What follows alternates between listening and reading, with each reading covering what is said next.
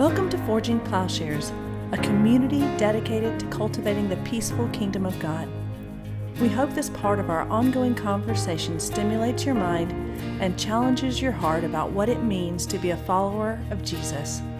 Please stay tuned at the end of the podcast for a short message about our ministry. Morning, Matt. Good to see you, Paul. Nice beard. Oh, thanks. I've been working on it. That's my main project. Wow, it's impressive. It, do I look divine? Well, just you know, you look Orthodox, which is about as close as we can get, I suppose. well, I'm going for divinity. I want to go straight to you know. David Rawls, it's good to see you, my friend. Hey, you you too, Matt. I, I I wanted to come back with a good joke after the whole Orthodox one, and so. Isaiah, it's nice to meet you. I'm Matt. Hello, Matt. I'm calling from uh, Indianapolis. Where? How about you? South Korea. Oh wow! What time is it there? Eleven o'clock at night. Oh wow! wow, the dedication to, to theology is impressive. Since Isaiah is uh, a bit new, here is a description of the class. It's a kind of unimpressive title, but but let me explain the title: "Living in the Kingdom." And my presumption here, and this is in the article I'm having you read, Stanley Hauerwas nicely explains that we're living out of the resource of peace, out of the resource of the kingdom that is already an accomplished fact. It's not something that we establish, but it has been established. I'm afraid that if we, as happens in some notions of peace, the idea is that we are in some way obligated to establish an absent peace. But that's precisely, I think, to miss the peace that is in Christ. It is a study of the peaceful Christian traditions. I assume that nonviolence can be equated with the peace of the gospel. And this is going to come up again and again in the history of the church.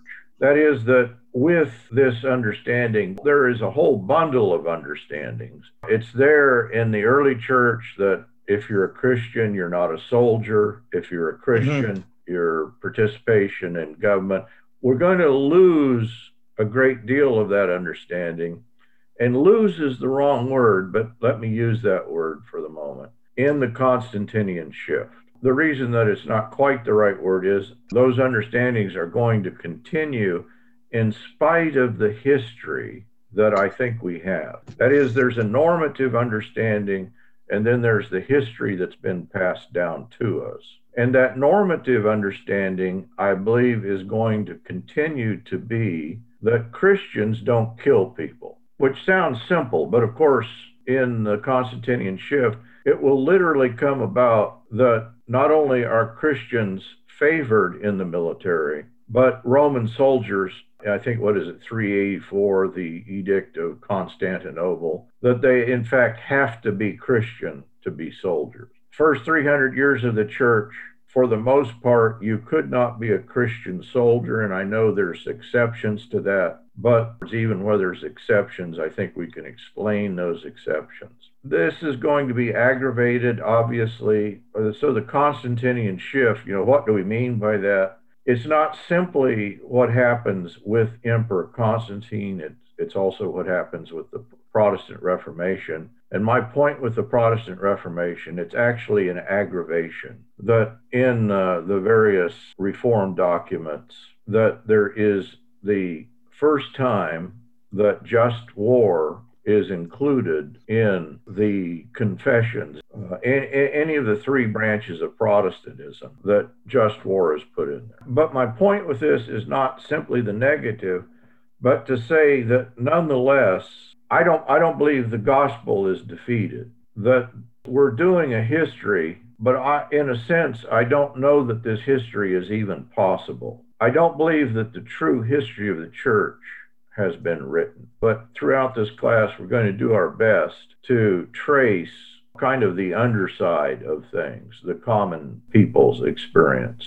in this. You said that the true history of the church has not yet been written. And what I mean by that is that the powerful write the history. Mm-hmm. The institutions write the history. And we tend to imagine, for example, that in the Constantinian shift, everybody is participating and acceding to what is handed down by Constantine. You know, the prime voice that we get theologically out of the Constantinian shift is uh, Augustine.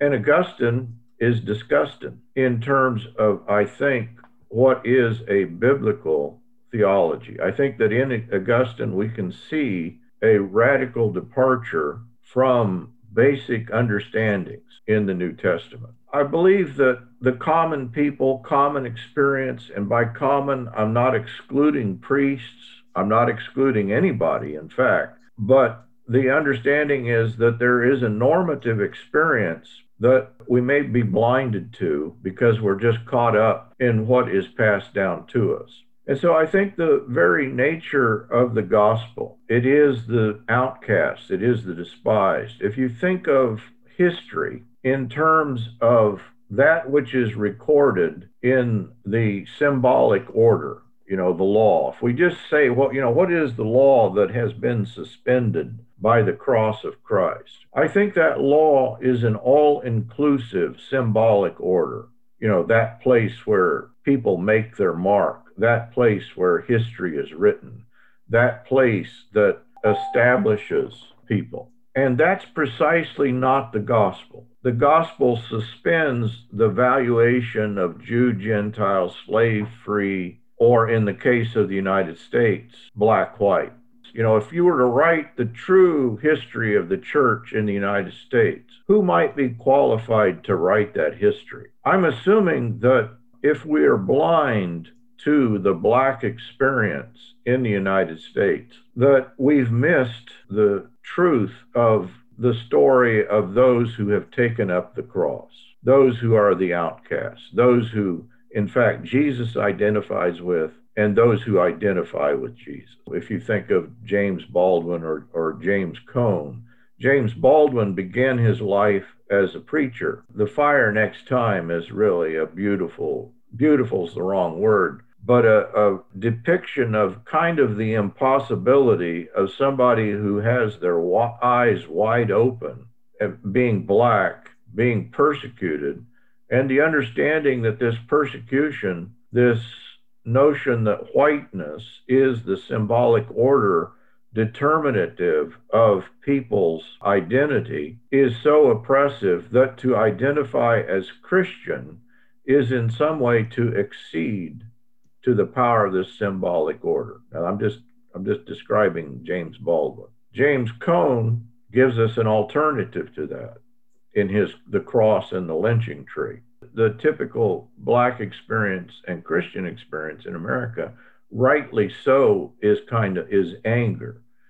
And I think that Cone describes facing that anger, facing the reality, I think the same reality that Baldwin faced but because he was able to, you know, ac- actually talk about lynching, you know, the cross and the lynching tree, and to recognize, oh, wait a minute, the lynching tree, that looks like the cross, and the cross looks like a lynching tree. Cone says that actually just being able to identify that, and he describes a liberating experience that you can also find in the radical Reformation. You know, the Reformation comes with also the radical Reformation, the peace churches, and the idea of ability, as Paul will say, you know, in regard to slavery, in regard to marriage, in regard to social status, as if not. It's not that we obliterate the law. It's not that we abolish the symbolic order. That's a that's an impossibility we are all in some way going to have to negotiate social status, marital status, economic status. But the way that Paul describes it, I think, accords with the depiction in Romans, but also Jesus' depiction when he describes Israel, you know, that he sees a fig tree that has died. And he said, We need to render this tree, you know, actually, he's saying, cut it down but the, the Greek word that is used there is the same word that Paul uses in Romans when he talks about that the law is suspended, that its effect no longer applies. It's not abolished, which we get in some translations, but its punishing effect, its condemnation is suspended. I think we can we've had a too narrow notion of what law is. That we've tended to think of law just simply as the commands, the 10 commandments. But of course, in both Paul's description, Paul will often relate it to marriage or to human sexuality or to the, the Jew Gentile slave free, the, the, uh, or he'll relate it to what you eat, the food laws. Jesus is just talking about all the institutions of Israel. So that once we get a grasp of what the law actually is, we realize it's an all inclusive category that is everything that what a Jew is. But of course, the, it's not just the Jews, but the law of sin and death that every human being is, is having the same experience culturally, socially, religiously, that this thing that is oppressing us, that is the symbolic order, that is not something you can escape or abolish, but you can suspend.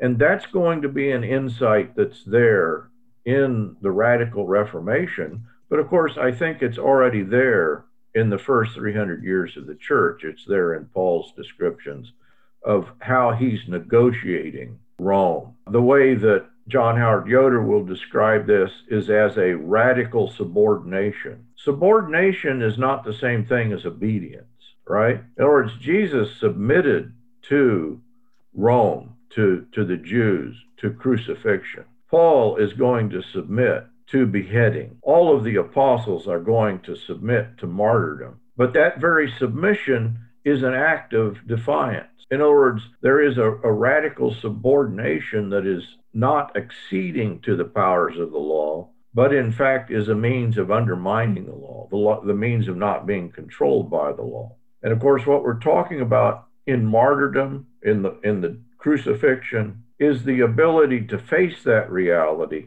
but not be controlled by it. This is resurrection power. This is the experience of as if not, is the phrase that Paul uses in Corinthians or it's the suspension of the law that he uses in Romans 6 and 7. I presume that someone like James Cone, when he's describing the liberating effect of the cross that it had upon him, he's able to look the black experience squarely in. In other words, I think sometimes we just can't we can't see and we can't bear to look at what's right in front of us.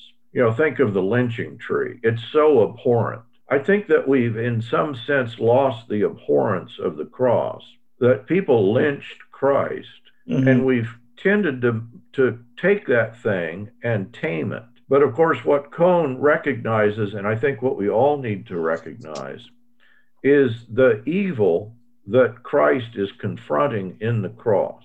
That's what I mean here, the experience. It, did, did I answer your question, Matt?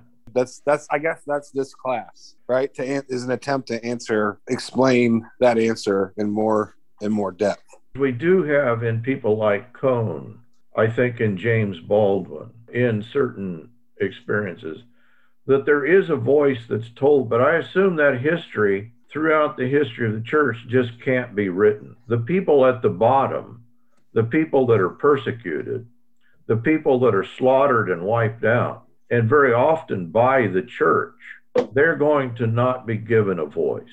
That doesn't mean that there aren't these people and that there isn't this experience. It's just that his history, I think, truly is recorded or tends to be recorded by the victors. But of course, the Bible itself is a narrative. You know, the whole point of Scripture is a depiction of history by the losers, and losers here in quotes because Israel, of course, is a subject nation. It has no world histor- historical importance.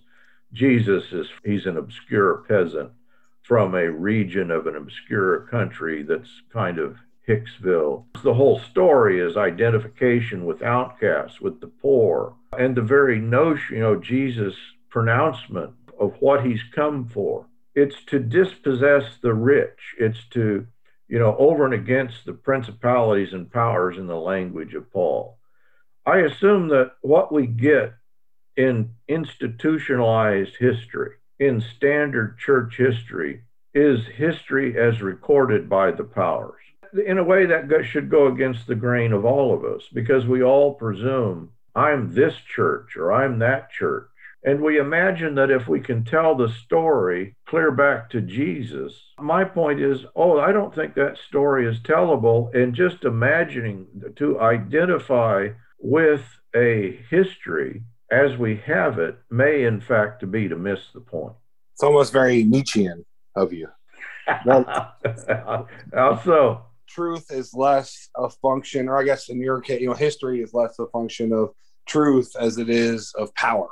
Yeah, yeah. No, I, I think Nietzsche gets it right, and of course, Nietzsche is just doing the the uh, much of what he's doing is taking, I think, New Testament categories and utilizing them. As with, you know, that is the postmodern turn. It is a deployment of biblical categories, an insight into power and the functioning of power that recognizes he describes Christianity as a slave religion, as a, a religion for those who would be the, not the Uberman, but the slaves. He says it's a despicable religion because of this identity with weak, weakness and powerlessness. I think he's right in his depiction of this kind of despicable. I think that if you get Christianity right, it should have, have that appearance of, oh, this identifies with all that we find most abhorrent. And I think that the identification of Christianity with the respectable, with the powerful, with the pompous, with the arrogant, with the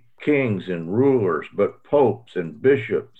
I think that Nietzsche is right, that rightly understood, this is a slave religion. Of course, he's going to say the same thing about Judaism. And I think he's right there too. He's not anti Semitic, by the way, but I, I, just think that what you get in somebody like Michel Foucault, is, who is doing Nietzsche, is Foucault begins to do an entire history of all the institutions of the West, including prisons, you know, insane asylums, or just human knowledge. And his is a very Nietzschean project, but I think it's also a very Christian project in that he's demonstrating that power is the controlling factor in the institutions of the West, whether we need to limit to the West, but that's what his primary focus is on. It is the, a Christian insight to recognize that the institutions are inevitably the shaping force of power, and Christianity is, has the capacity to see beyond those institutional powers, the principalities and powers, and recognize that true history or reality itself, in other words, that's what it comes down to, that this symbolic order, this law, it constitutes people's reality. And we should be able to, in some way, deconstruct that given reality and see behind, pull the curtain back, and be able to see, oh, th- this is the nothingness at the center of this reality. And so the cross of Christ is step one, a deconstructive capacity, an ability to name the idols. Well, the idols are always with us in those things that would we would reify or set up as powerful in the culture. The, the place that you're going to get the true insight is not from the people in power, but from the people who are at the bottom of these institutions, the people who are dismissed. I hesitate to use the word invisible because, you know, of course, that's what Augustine is going to say about the church that with the accession of Constantine, the church becomes invisible. But I think that that invisibility is not what I'm describing because what, what Augustine meant is, well, the, the church is now of two parts. It is the, you know, earthly side of the church that we can see, but that has nothing to do with the reality. And so his idea is the church is, you know, made up of those chosen souls going to heaven. So I don't mean that notion of invisibility, but I just mean the notion, like we get in somebody like James Baldwin or James Cone, that people are rendered invisible by the symbolic order that we're all subject to. And it's something that we have to, I think we have to almost see this in ourselves. This is should be a kind of personal experience for all of us. Oh, that we've been blinded ourselves. This is this amazing grace that I was blind, but now I see. What did John Newton, what was he enabled to see? Well, even as a Christian, he had been a slave trader. And suddenly he realizes what he's doing. Mm-hmm. And so I think uh, that we're all subject to these powers, and we need to, to recognize the way that they shape us. It's not something that any of us are free of. You, you can't just say, oh, that, you know, that doesn't affect me. No, it affects it all, all of us. We're all shaped by these things. And so the, the gospel is a de- step one, name the idol. Step two is, well, don't worship the idol. Mm-hmm.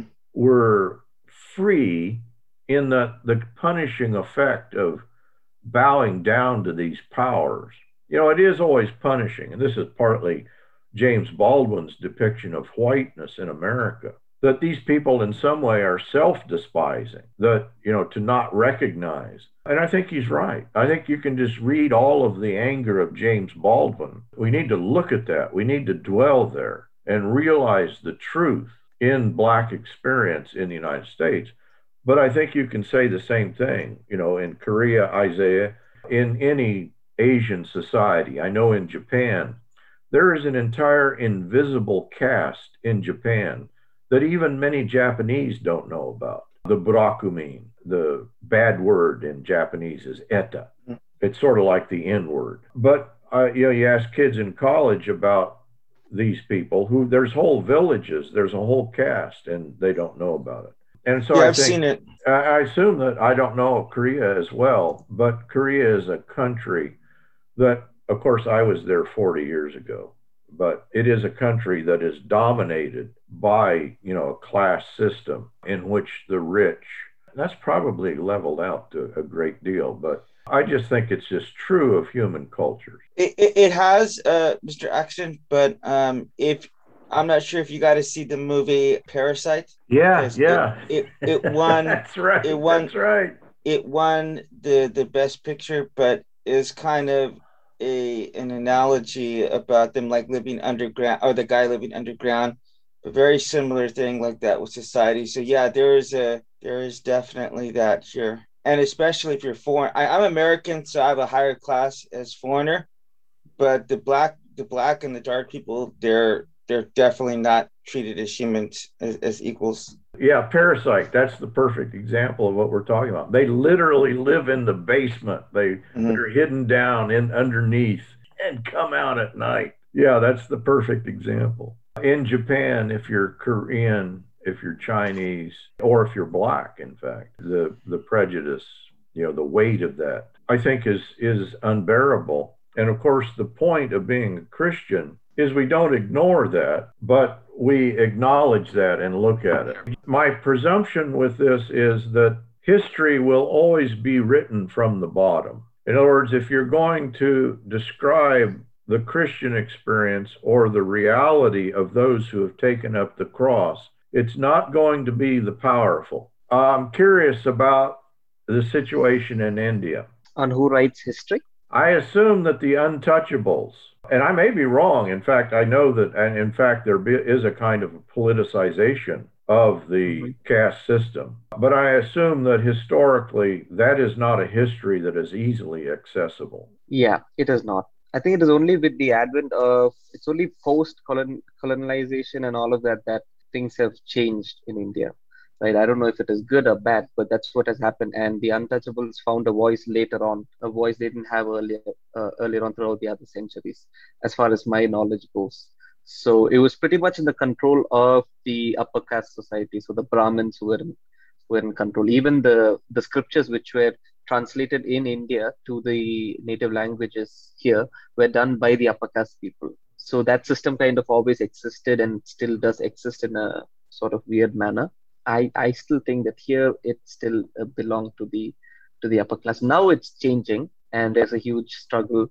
Years ago, I read a book called The Confusion of Conversion about the, the story in India. Mhm. And of course, when you convert to Christianity, what does that what does that do to the caste system? So the main reason that many people converted to Roman Catholicism or uh, these other branches of uh, established Christianity or legal Christianity, there, there, in fact, in India currently there are only three churches which are uh, which are legal or which are uh, accepted by the government of India, which is the Roman Catholicism, the Church of South India, and the Evangelical Churches of India. Oh, no, sorry, the Eastern Orthodox, I think, the Orthodox churches.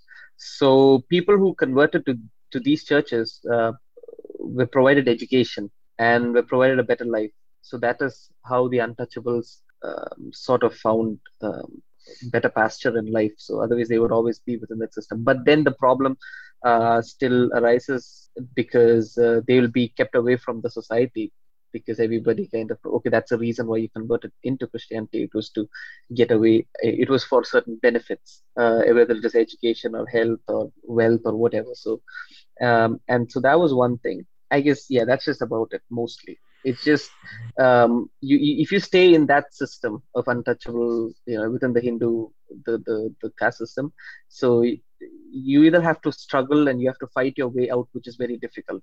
So the best way was just to kind of attach yourself to christianity and so that was kind of it's very open. Uh, it was very openly done. So just join here and you get school uh, education benefits for your kids and um, you don't have to pay them. Or... And I think that gets at the complication of what we're talking about, the the mm-hmm. power that we're talking about. Mm-hmm. I, I, don't think, in other words, I don't think there's an easy solution for any of this. It's just mm-hmm. the reality that is there. Japan is a little bit different in that, strangely enough, you know, usually what happens is in, I think, the history of Christianity, that India is true to the pattern. I think Japan is not that what tended to happen in Japan was that the samurai, who at the point of the Meiji Restoration, when the foreign powers are entering, they are the ones that are lost. In other words, they're made to put away their swords. There is no, there are no samurai. You know, that that whole system is undone. And there is a turning. And of course, the samurai were the upper class, they were the elites, and they tended to embrace Christianity while the lower class of people tended to stay with the native religions. Shinto is kind of a, already a state religion, but the folk religions, or with eventually Shintoism or Buddhism. I think that the pattern in Japan is is is kind of strange because Christianity has had a huge effect from the top down rather than from the, the bottom up. I, but I think the history of Christianity, in other words, I think we have to be cautious in doing this reading. I presume that the human tendency for all of us is to want to identify with the powerful. And if the church allows us to do that, well, that's the natural, easy way to go. How you negotiate that, I think, is problematic. But I think we, we first of all have to see the problem and not just imagine, oh, well, if I become Catholic, then I can get an education. Uh, that's a good thing. Uh, I'm not saying that's a bad, you know, but it, it's not it's not a simple thing either. And of course, this is what the Japanese rulers recognized that what the Western powers will do is convert us to Christianity, and then they'll take over the country. And so the religion, Christianity, was the religion of the foreign oppressors. Korea is exactly the opposite of Japan. In Korea, I think the percentages actually in Korea of, of Christians, of actively participating Christians, is higher than that in the United States.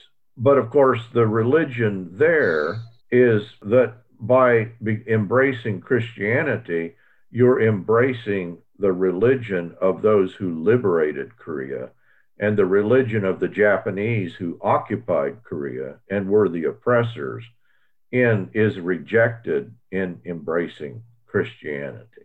Um, okay, just I just want to say one thing real quick because I don't, I don't want to go on too much, but it is Christianity, but it's a it's a Christian it's a Christianity baptized in nationalism and um, materialism. So, I mean, basically the same thing as America. For example, when the tsunami hit uh, in in Japan, and I went there to to to take some food to the people there. I asked the church for some money to help me out, and they gave me like a hundred dollars, and they said, "Well, it would be a lot easier to help them out if they weren't trying to take this island that they keep claiming that South South Korea is theirs." Mm-hmm. And I was like, "Man, did you guys not read anything about the gospel, man? Did you not read any of the words of Paul?" like like he's talking about the exact thing whenever he's quoting uh, from psalms when he says about you know about burning coals over people's heads so i'm just like man this is just it's just such an absolute contradiction to of so many things so yeah they are very religious as in america but it's also like korea comes first so korea's first money second and god's third so yeah yeah, it's only in Indiana that you guys escape all that Christian nationalism, I guess. Hardy hard. I I have another um, complication to introduce, but okay. I don't want to get us too far. I, I do think that it's germane to the conversation, but I'm happy to have the conversation at a later time or at a better place. But I'm wondering because the conversation that we're having is has to do with truth, history, and power. I'm wondering, as you know, I'm not I'm no fan of, of Constantine. I think it's a shame that even in the in my tradition, Constantine is considered a saint while someone like Origen of Alexandria is not. However, just brushing up on the history a little bit, and like Isaiah said, I mean, I'm, I'm no historian or scholar, but as big of a problem as I have with a Constantinian Christianity, I also want to acknowledge the fact that Christians during the time during the reign of Constantine were under a tremendous amount of brutal violence against them. They were being martyred. Their families were being killed. And so whenever Constantine in 313, I believe it was, issued the Edict of Milan, the Christians rejoiced because their their persecution ended. But and that's part 1 of my complication. Part two, though, is actually more of a serious thing for me, and that is is that Constantine will later convene the Council of Nicaea. The Council of Nicaea, by definition, is an attempt to tell the truth about who Jesus is. You know, the Council of Nicaea is attended by the bishops of the church. You know, these are the the bishops, you know, who are uh, deciding then what Christianity is going to become for the next well, maybe forever, right? So, in other words, like the, the these powerful bishops convene a council under Constantine to talk about the truth of Christianity that I don't think any of us would want to reject. You know, it's I think that we're all Nicene. You know, we all say that you know Jesus was fully divine, for instance, and that you know he was fully human. And so I guess this is a this is again I'm, I'm willing maybe this isn't the best time to have this conversation, Paul, but and I, and I don't mean to just throw a monkey wrench, you know, into the but I do think that that's it's a complicated thing because here you have this powerful emperor convening what will become one of the most powerful and popular councils that dictate our religion is. It's a, I don't I'm not I'm not saying that I have an answer here. I'm just kind of trying to go through the history to say, well, what is Christianity apart from the council convened under Constantine to tell us the truth? I mean, these bishops again are prayerfully, you know, in dialogue. And, and remember, in, in what of in what of the martyrs, you know, the Christian martyrs who die in defense of uh, little o orthodoxy. I'm happy to. I think we have to engage that. David, you were going to say something. I, I love it. This is in, intriguing, is especially the the whole thought and idea as far as how history is written, and especially from from the church's view, which you take it so if you take it here in the far lands of indiana the church is not necessarily just those visible places where there's a building. Those are not necessarily the i mean those are the dominant stories that are mm-hmm. being written but that's not what you're saying plays in a lot of areas i'm not trying to resolve the problem matt in fact i'm just trying to complicate it and i think that the constantinian you know the, the council of nicaea in which Constantine declares himself the bishop of bishops. By most estimates, he's not a Christian yet. He's not going to actually embrace the faith fully until the end of his life.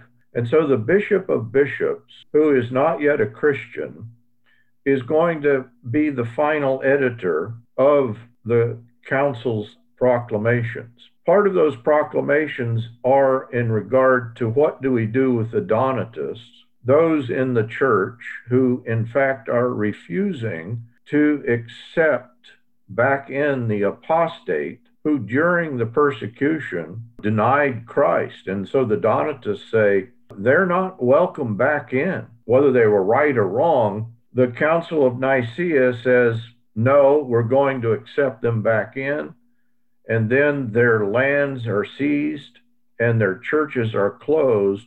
That is, that Constantine and in the uh, Augustinian period, it's not just a problem that is outside the church, but power is going to be exercised by the sword so that the sword of Constantine decides who's in the church and who's outside of the church the Arian controversy too. Of course, we we uh, have an understanding of the Arian controversy.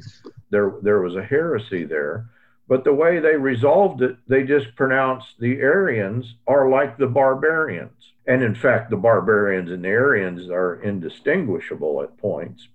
So that literally, you're going to have the Constantinian Christians slaughtering Arian Christians and forcing the Donatists to close and declaring their, you know, bishops and their hierarchy illegitimate. So, whatever you do with the Council of Nicaea and the Nicene Creed, you have to understand that what we're witnessing is a shift in power, in which power is going to control the forces in the church. And that That's is in no way to deny, you know, this is what uh, I think Jason asked N.T. Wright, you know, about the Constantinian shift, that the Church of England, of course, is itself very Constantinian with its, you know, its robe bishops and its kind of arrogant presumptuousness. It just reeks of the regalness of a royal Christianity. And N.T. Wright said, Well, what would you have had us do? And of course, that's the, the, the point of this whole thing is that it's a very it's not an easy solution. Yeah, I mean, I actually like it. I, I like Wright's answer. It's a fair answer. Yeah, no, that that oh well, let's just accede to Constantine. Let's put on the robes of his organization of the church and pretend like nothing happened. Yeah, that's a great answer. No, I, I'm being facetious. That's the answer that came down to us in the organization of the church. But of course, I think that in exceeding, not I don't know what could have been done or what might have been done. You know, some radical re- reformer said, well, what should have happened is that the bishops should have demanded that Constantine, in fact, revoke his powers of emperor. And if he's going to become a part of the church, that he has to give up that political power. Uh, whether that's you know realistic or, or not, I don't know. But the point is that yes, this is a good thing in part, and it's a bad thing in part. And we have to see both elements and not simply accede to the powers of Constantine by imagining that legitimate Christianity is Constantinian. Or, and I, will I'll be quick to say the other thing, that legitimate Christianity cannot in some way negotiate that Constantinian shift without completely caving into it. The reality, I'm afraid, is going to be obscured for us because we're just blinded by what has been passed down to us. I think that reality has to be seen through the lens of a, a Christocentric understanding. And that what's really happening with, with Constantine, uh, that's not necessarily a happy situation uh, for authentic New Testament Christianity. And of course, what I'm saying is that's a very radical reformed notion. The churches that are Constantinian, of course, just embrace that and they're shaped by that. And I would suggest that their theology, you know, is your theology left untouched by the notion that you can embrace this without harm? Oh, no, I think that your theology is going to be distorted. And of course, the end product of that is then the distorted views of even the very way, you know, the importance that is going to be put on theology, that the model of Christ in, is in some way going to be lost in the history of the Constantinian church because that model is too radical. Jesus identifies with the poor. He in the Sermon on the Mount, he gives us an alternative law, turn the other cheek. Uh, it's too much. And so the presumption of Constantinian Christians is, well, that was okay, you know, for Jesus, but now Christ has conquered in the emperor. And so history has shifted. And now Christ is with the powerful. Oh, I think that is a misunderstanding of the sense in which Christ is truly the model. And so, just the very way in which we imagine that theology is more important than ethics, or we imagine that it's the teaching of Christ more than the life of Christ, or it's the teaching of the apostles more than the life of the apostles.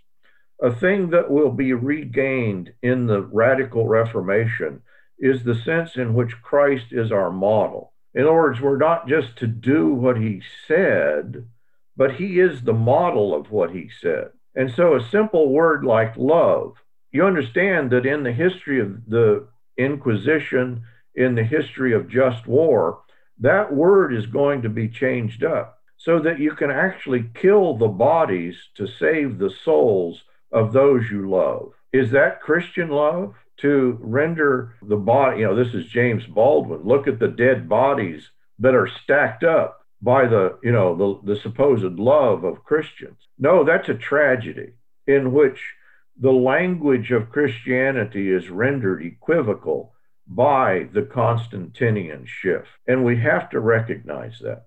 But it it always does seem that, that the more wise are always able to accept um, Christian thoughts or ideas, like even in India, right? So it was first accepted by the upper caste people, and so is that is that how Christianity has spread all over the uh, I mean centuries? That I think that the tendency is just the opposite. You know that what we see in the New Testament is it's not the as Paul says it's not the those of you who were wise, but it's those of you who were foolish, those of you who were outcast.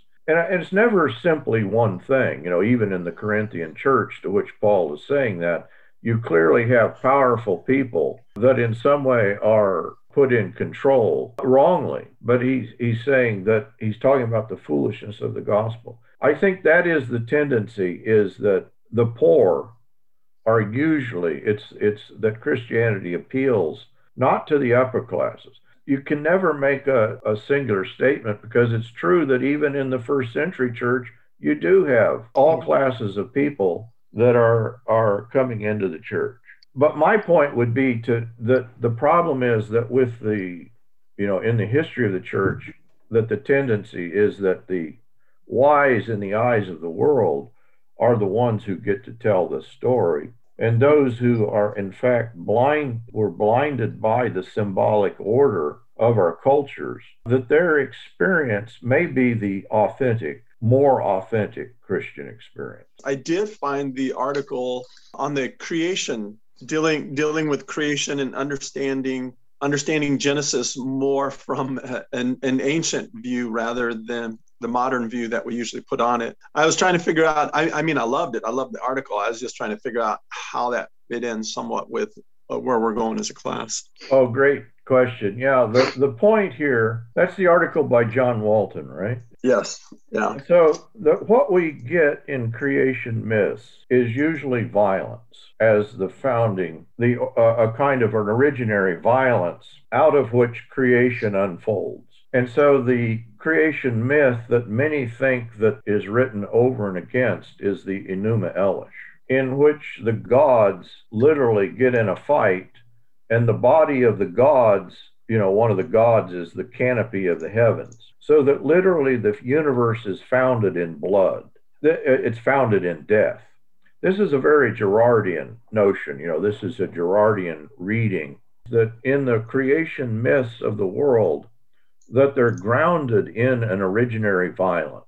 And I believe in the creation story of Genesis, there is an originary peace that is over and against that originary violence. There is an acknowledgement of chaos in Genesis two, is it? But the chaos is not original. The chaos is subsequent to the original creation act of God.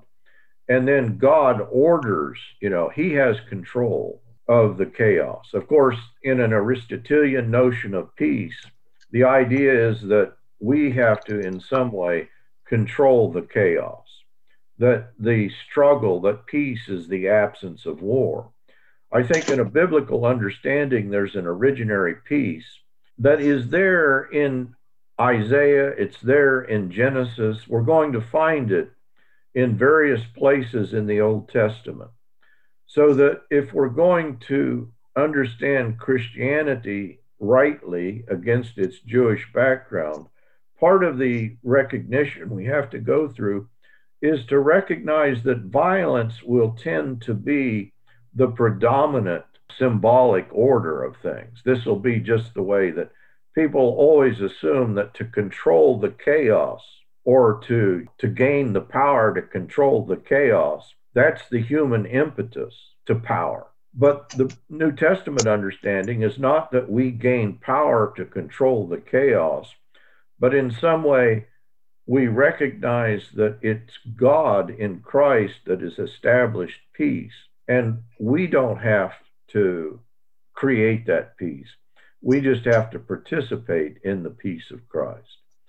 So that, yeah, I'm glad you asked the question. That's uh, I, I, I was trying just to touch upon that throughout Judaism and throughout the Old Testament, there is an ori- uh, original peace that I think is inclusive of nonviolence, which may sound strange.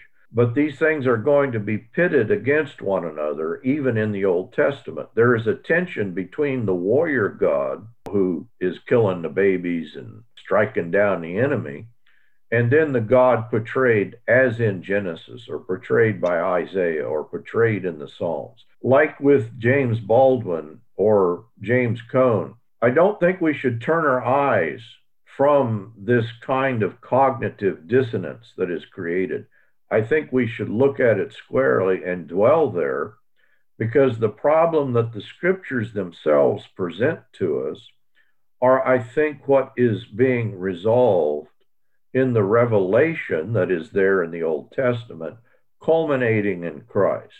Yeah, that you know, now that you you say all that, it all it it fits, and no, I appreciate going back over that. Um, I mean, I I, I love the article. That sounds good. I like that. I don't know that John, I, I use John Walton, and John Walton is sort of uh, blind to the sort of the kind of picture I'm painting. He's the typical of Old Testament scholars. You know, say, well, look at this. This is a way of reading this. But what I would do with John Walton is say, well, he's discovered something that we now need to plug into that is actually recognized in the New Testament. That when John 1 1 in the beginning was the Word, and the Word was with God, John is doing the creation story, I think in the spirit that John Walton has rediscovered is there in Judaism, that it is a creation story that is captured in the temple. In other words, John 1 1 is a story that culminates, uh, it's going to culminate in the so called temple cleansing. But of course, the whole point of the temple was that it's a microcosmos in which the original creation event is such that God is at the center of the cosmos and he's cleansing the creation of death, of sin and death. And so the you know a way this is kind of a, a non-Girardian way of reading, and I'm not sure that I go back and forth on how to read the sacrificial system, but I think a way of reading it is to recognize, oh, that entire temple system is actually a ridding of violence and death and not the notion that we need to give God blood so he'll be happy.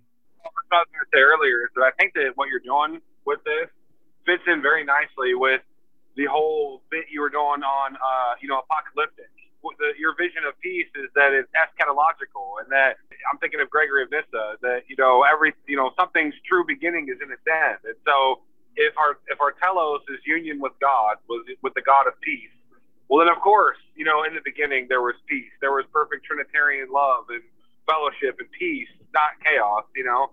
But that uh, so it's not that God is playing let's make a deal. It's that God is inviting us to participate in the reality of Himself, you know, of His own being, His peace that He invites us in. So it's not that uh, to establish it would be on the order of an idolatry because it's we can't establish something that's already there. You know, to do so would be an act of idolatry. But God is inviting us into His into the divine life which is a life of, of peace and of love and of uh, fellowship. This fits right along with what you've done with your whole project, with your whole theological project.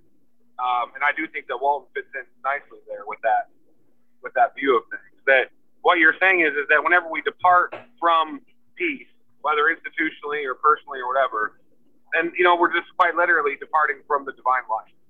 Yeah, yeah.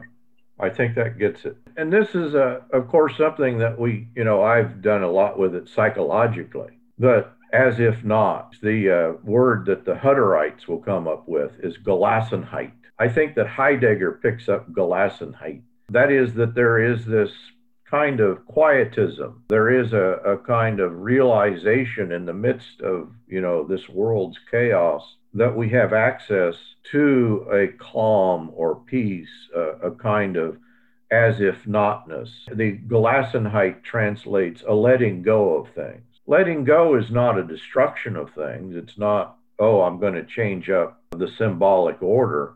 This letting go of things is, well, that's there and we have to participate in it, but it's not definitive of who we are.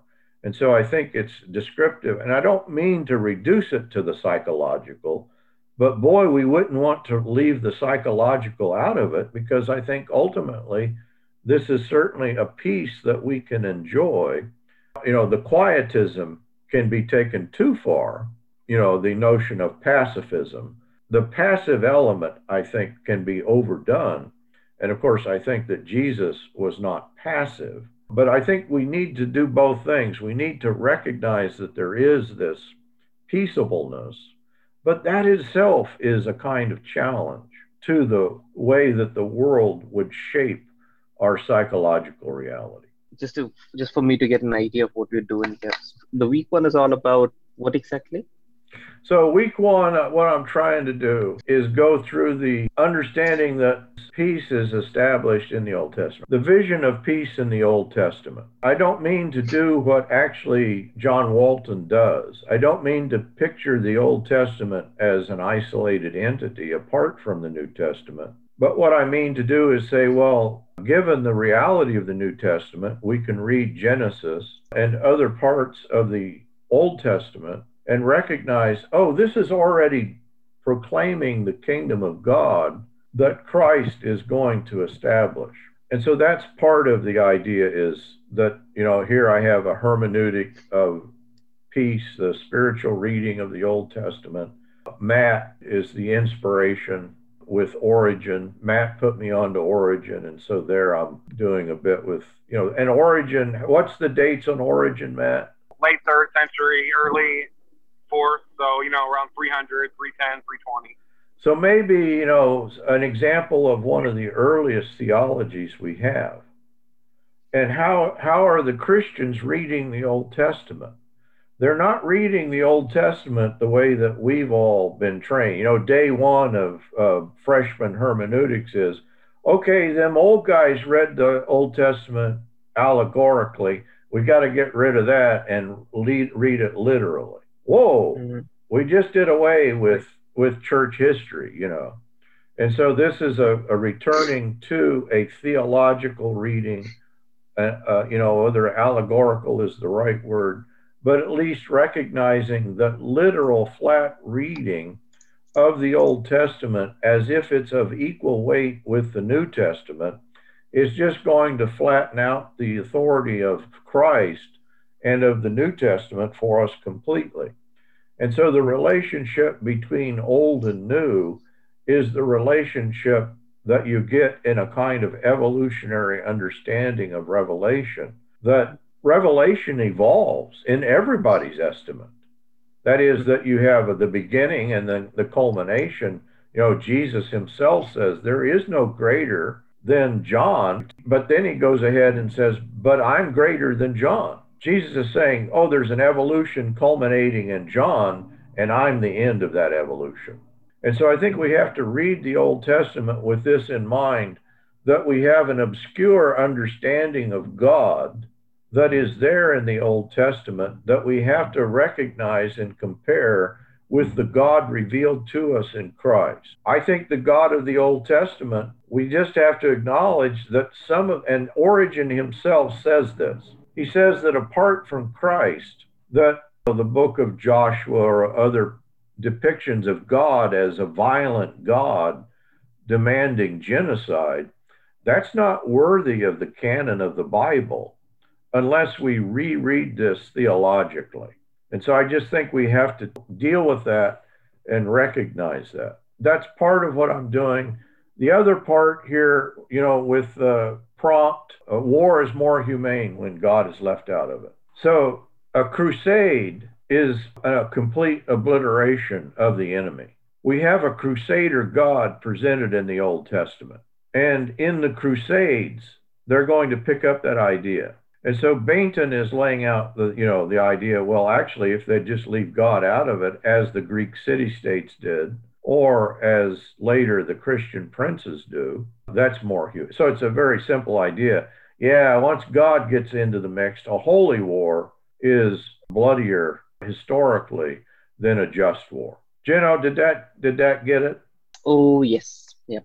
There's two points of departure we can have.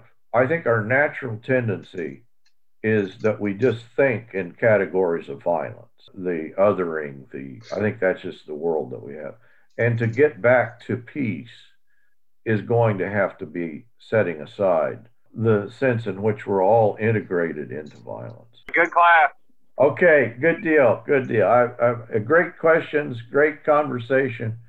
Same time next week then. David, if yeah, I'll, I'll let you know. Um, we we might be getting away for two or three days, so I don't know what kind of coverage I'll have in in the middle of Tennessee. So we'll see.